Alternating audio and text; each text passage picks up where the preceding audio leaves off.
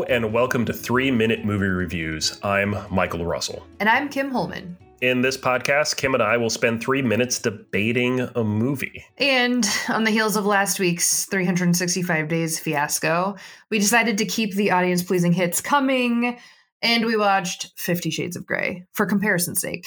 Yeah, yeah, there was a lot of comparison going on as I was watching it.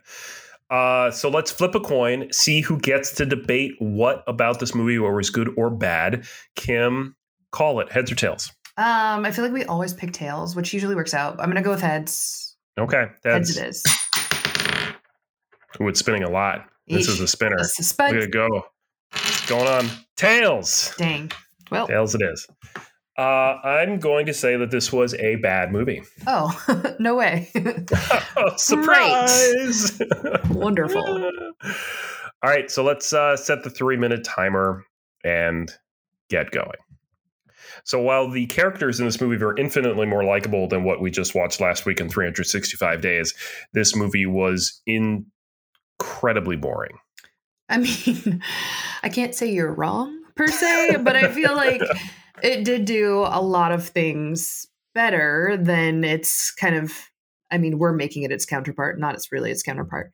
Um, I think that besides, I could sit here and kind of pick apart the source material, but hmm. instead, mm. I think I'm going to think about the fact that this movie gave us characters that we could kind of slightly invest in. I mean, honestly, there wasn't a ton going on in the character development section, but they were more more likable and I was kind of the characters kept me curious to see where the movie would go and how it would progress. Yeah, I mean, a lot of I think what you could say made this movie bad though was that it was 2 hours It was Hollywood sex scenes, slightly more explicit than normal, but this was still very Hollywood. Mm-hmm. Um, and it was just, it, it was really just Anna trying to figure out Christian through the movie and why he was into this.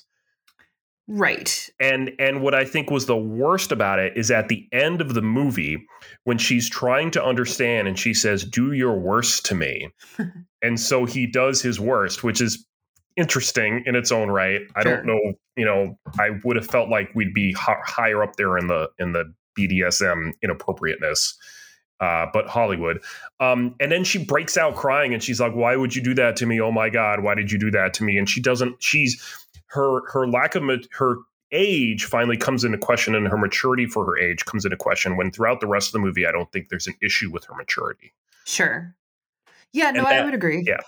Totally could be a source material issue, which fine, but the movie's based on the source material, so I can still say it's a problem with the movie. So fair. No, totally. You totally can. Um, I agree with you. And I think also like that's almost successful, like thinking about that character like at the end of undergrad and stuff like that. Like you don't really know which world you're a part of per se. Mm-hmm.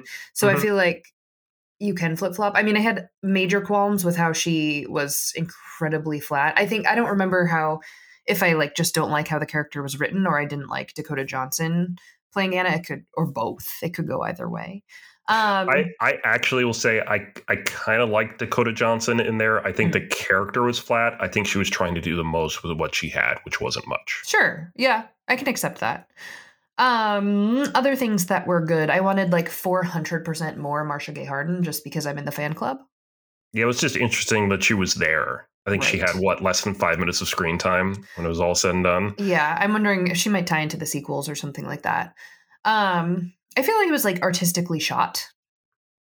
It was, it was you know, it was Hollywood. It yeah. was, um, you know, uh, what I'll say. My parting thought as we as we go over on time here is that you know this was very Hollywood. It was maybe predictable to a certain extent. There was some cliche going on throughout it and everything. Um, so you know, whatever. Um, the one good thing I'll say about this movie that I did really appreciate was that when they went to Savannah, they did have one actual shot of Savannah, and currently living in Savannah, I can appreciate that. Uh, other than the one shot down the river, I don't know if anything else was actually shot in Georgia. Fair.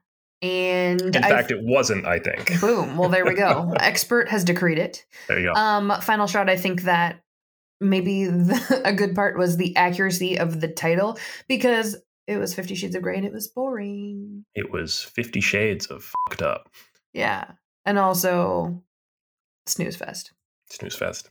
That's it. That's uh, our three minute and change review slash debate. We really should change this line, but we're going to keep it there. So let us know what you think we should actually say um, about how we end this every episode. That's Fifty Shades of Grey. Do you have an idea for a movie you want us to review? You can let us know on Facebook or Twitter or Instagram, where our handle is at 3 Min Movie Reviews. We're also on Letterboxd. I'm Kim Holman. And I'm Michael Russell. We'll see you next time.